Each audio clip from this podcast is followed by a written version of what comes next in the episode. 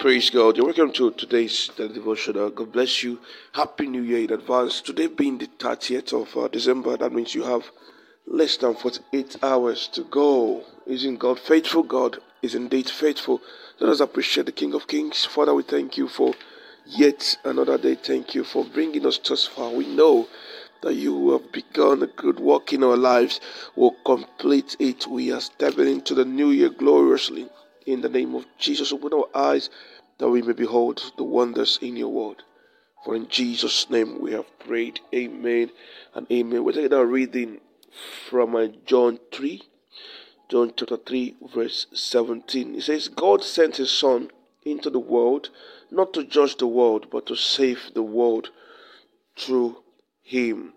Alright, Bashadali Braduska. This is why Jesus came, not to condemn the world, but that each may be saved through him. Right? That is why he came. That is why he spent his time teaching.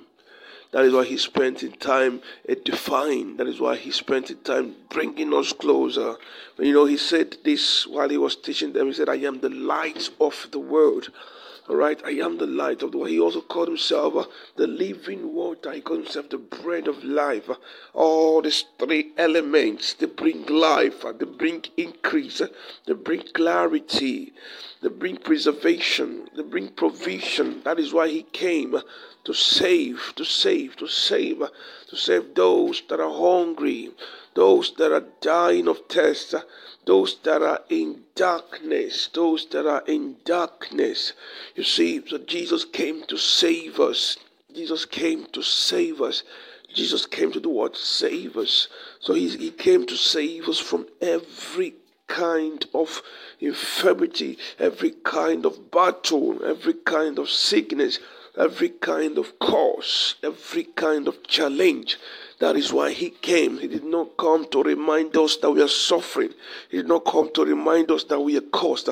He did not come to laugh at us. He did not come to sentence us to death. He came that we might be saved.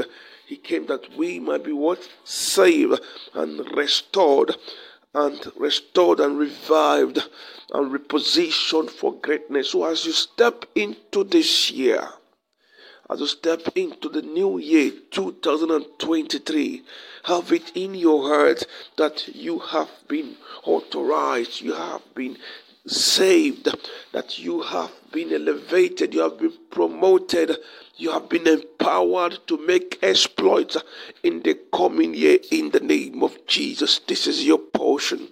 This is your portion. Be blessed be protected, be preserved. It is well with you in the mighty name of Jesus. Amen. God bless you.